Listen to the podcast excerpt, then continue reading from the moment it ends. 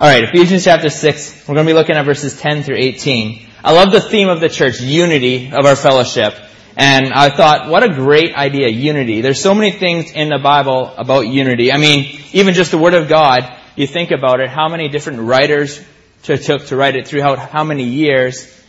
And you read it from cover to cover and you're like, wow, this is, it's as if one person wrote it and was like, well yeah, it's because God wrote it, Amen. but He used men. And it's just in unity.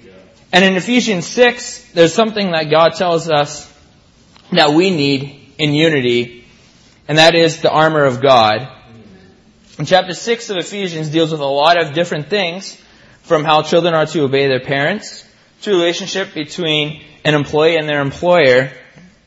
But then he seems to change focus a bit and takes a bit more time to deal with what he has to say about the armor of God, and he starts it by saying, finally, my brethren, indicating that there is one more crucial thing that needed to be told. So let's read Ephesians 6 verses 10 to 18. Finally, my brethren, be strong in the Lord and in the power of His might. Put on the whole armor of God that you may be able to stand against the wiles of the devil. For we wrestle not against flesh and blood, but against principalities, against powers, against the rulers of the darkness of this world, against spiritual wickedness in high places. Wherefore take unto you the whole armor of God, that ye may be able to withstand in the evil day, and having done all, to stand. Stand therefore, having your loins girt about with truth, and having on the breastplate of righteousness, and your feet shod with the preparation of the gospel of peace. Above all, taking the shield of faith, wherewith you shall be able to quench all the fiery darts of the wicked. And take the helmet of salvation, and the sword of the Spirit, which is the word of God, praying always with all prayer and supplication in the Spirit, and watching thereunto with all perseverance and supplication for all saints. Let's have a word of prayer. Dear Heavenly Father, Lord, as we look at your word, I pray that, Lord, you would help us to remember that it's your word, it's your spoken word, and Lord, you have something for us in it, in it for us each and every day, Lord. And so I pray that tonight as we look at it, Pray that you would just, through me, use your word to speak to the people here. Pray that it be a blessing and an encouragement. Lord, I pray for me. I pray you would just fill me with your spirit. Help me to say only that which you want me to say, Lord, so that your message gets across and not my own. And I pray this in Jesus' name. Amen. As I said earlier, we see in verse 10 that he says, finally, my brethren, meaning this is another crucial thing that needs to be addressed. and Paul then tells the church that they need to be strong and stand in the power of God's might and to put on the armor that God has given us because this Christian life is a warfare. We are at war with sin and the father of sin, which is the devil. And Paul is saying, hey, put on the armor of God because if you don't, you will fall in the battle. Paul goes on to tell the church who our enemy is and what God has given us to defend against them. But not only to defend, but also to have the victory.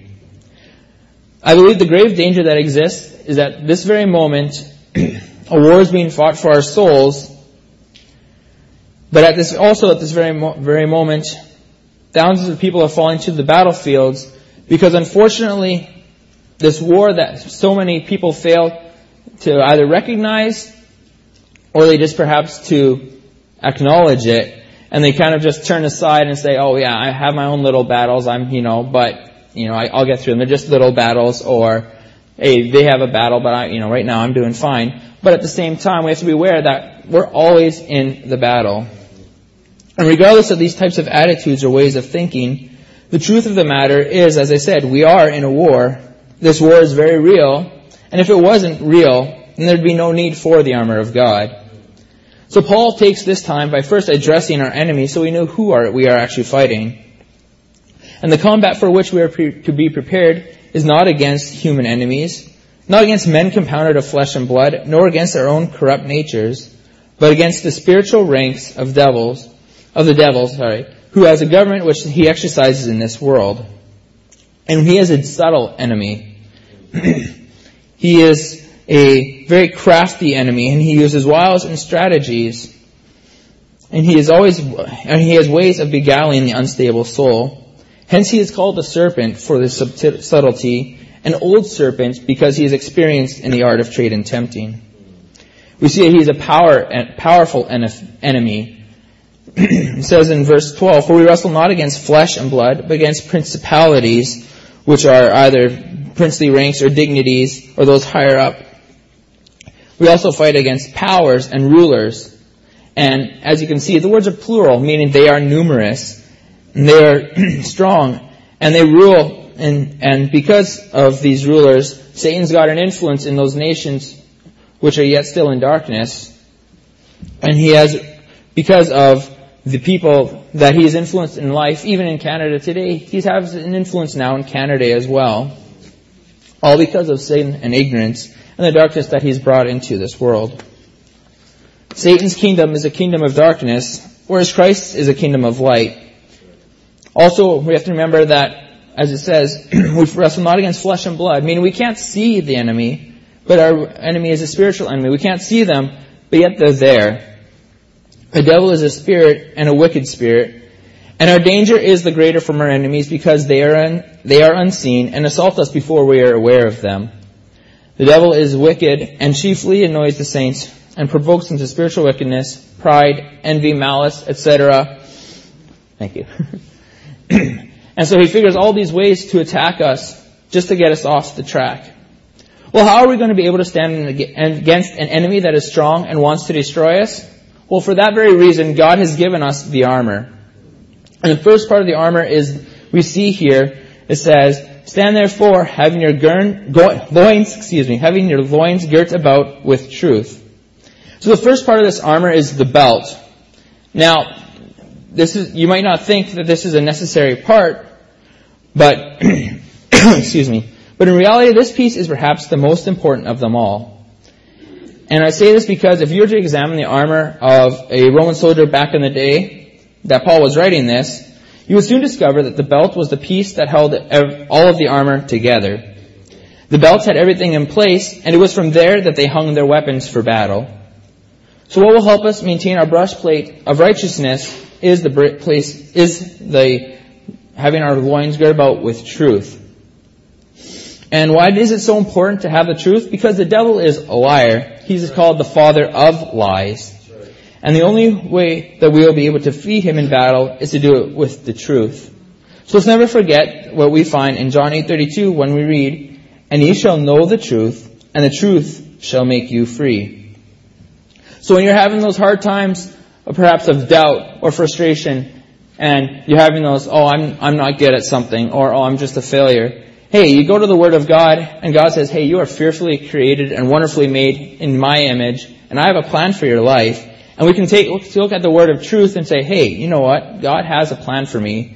You know, the devil is just a liar. And we don't have to believe the Satan's lies because of it. And it is only when we remain in the truth of God and the sanctity of His Word that we will be able to keep the rest of the armor in place. So the, we have the belt, which is the truth, which is the most, a very important thing because without the truth we have nothing. The second piece of armor that we see is the breastplate of righteousness. It says in verse 14, and having on the breastplate of righteousness. The scripture tells us that having on the breastplate of, um, or if we, sorry, excuse me, but if we were to look this piece of armor once again at the Roman soldier, we soon discovered that this was a piece of armor typically made of heavy leather and in some instances reinforced with pieces of metal. This piece covered the soldier from his neck down to his waist, and so this part of the armor would protect the soldier's vital organs. Therefore, a soldier wearing this into battle was better protected because this piece would deflect and prevent weapons from injuring him. And our breastplate of righteousness, we need to make sure that we're remaining pure and uh, right before God. As I said, it's called the breastplate of righteousness for a reason. And so, as um, I want you guys to think about the fact that it's covering the vital parts, it's covering the heart. And if our heart's not pure and our heart's not right with God, then all of a sudden our, that means our guard is going to be down and we're not having the proper armor on. And so to keep our breastplate properly placed, we need to tear it from our heart all impure feelings and erase from our minds all impure thoughts.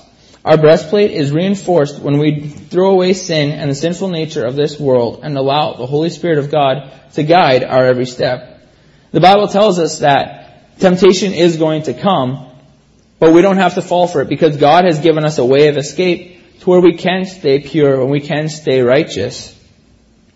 Thirdly, the Bible talks about our footwear. The Bible says, and have your feet shod with the preparation of the gospel of peace. if we were to look at the footwear of a Roman soldier, once again at that time, we would quickly discover that they used sandals made out of heavy leather. But the sandals, they didn't only have the sandals, but these sandals oftentimes had metal spikes on the soles. And the reason for this is because it could also be used as a weapon, but also the spikes provided the soldier better stability in the battlefield regardless of the condition of the terrain. When we study the scriptures, it is impossible to miss God, that God calls his people to stand. God calls his people to take a stand and to stand firmly on the truth of, of his word. And this is why our footwear is so important. And our footwear is the gospel of peace. The peace that all of us that serve God can feel regardless of the situation or circumstance that we are in. I'm talking about the peace described in Philippians 4 7, where it says, And the peace of God, which passeth all understanding, shall keep your hearts and minds through Christ Jesus. And so if you think about it, what God is saying is, when you're in His Word each day, you can have the peace in your minds to where you can stand and stand firmly, and you can dig those spikes of truth in the ground to when the devil comes and attacks you, and he may push and push, but you're reinforced, and you're reinforced, and you're reinforced. And not only did it help the soldiers from getting pushed back, it helped them to push forward and stay there, and then get pushed back, and then they keep moving forward. And as we spend time in the Word of God, and He gives us that peace, we're going to be able to keep moving forward and keep standing our ground firmly for the Lord. And it also, well, remember that the, the sandals of the soldiers wore would also protect their feet. Um, so if you think about it, while you're also standing your ground, you're getting staying protected because the devil back or the soldiers back in those days would lay all sorts of things along the ground to where you could cut your feet, and your feet would, be, would cause you to be cut, getting cut would cause you to be immobilized, and then you would be even more vulnerable to the enemy. And so you keep your feet protected. And uh, I like the thought I, that came to mind when I was reading this is about the fact that when we're walking on God's path, we don't have to worry about where we're stepping. We know God says, "Put your step, foot here," and we know there's not going to be anything there. But when we take our eyes off God, when we get our peace wavered, then the devil tries to put us off the direct path, and he may try to hurt us, or try to get us discouraged, and try to get us, just tempt us and everything. But when we're focusing on the Word of God and the truth and the peace, and we're keeping our hearts pure, then we're able to continue to walk that path and walk it firmly. The fourth piece of armor, and as the word Bible says, above all, is the shield of faith. The scripture here tells us that above all, taking the shield of faith, wherewith ye shall be able to quench all the fiery darts of the wicked. Looking again at the armor of the Roman soldier, we discover that a shield was in most cases made out of wood, covered with thick leather, and it measured approximately four feet high. A soldier would make great use of this weapon and would move it from side to side to protect him during battle. The shield that we use to protect ourselves from the enemy is our faith. And all our faith can be found in here, the Word of God. And so as the devil tries to attack us, we can say, hey, no, I know what the Bible says. Oh, you want to come here? No, I know what the Bible says. My faith is sure, and I found a resting place, as the, the song says. And we can always go to the Word of God saying, hey, no, my faith is here and it defends us from the attacks of the devil. This means that we, he will look to attack, uh, the Satan is looking to attack us in the area of our life that might be the weakest. And if our faith is not at the appropriate area, if we are not taking the time to reinforce it, then it would be just as if a soldier presented himself for battle with a paper shield. This is something that sounds absurd, but the grim reality is that many do not take the time to feed their faith. Well, how do we feed our faith? Well, common sense, if you're a Christian, would tell you to read your Bible, pray to God, listen to the messages He provides to you in church. And there's so many things that God's given us to build our faith. And we need to heed that so that we can reinforce our shield of faith so that when the devil does attack us, we can say, hey, no, I know what the Bible says. I know what God says. I don't have to listen to you. You're not getting through to me. The fifth piece of our armor is the helmet of salvation. Scripture here tells us to take on the helmet of salvation. And this piece of equipment is one that can never be left behind. No soldier ever left his helmet behind. This piece of equipment could never be misplaced or ignored because it was the one that covered our head. It was the, the one that covered the vital part that they had to keep open most of the time in order to see. They couldn't be hiding behind their shield or behind all their armor. They had to be able to see and looking forward into the battle. And so it was like, hey, if you're forgetting your helmet, you're leaving a lot open.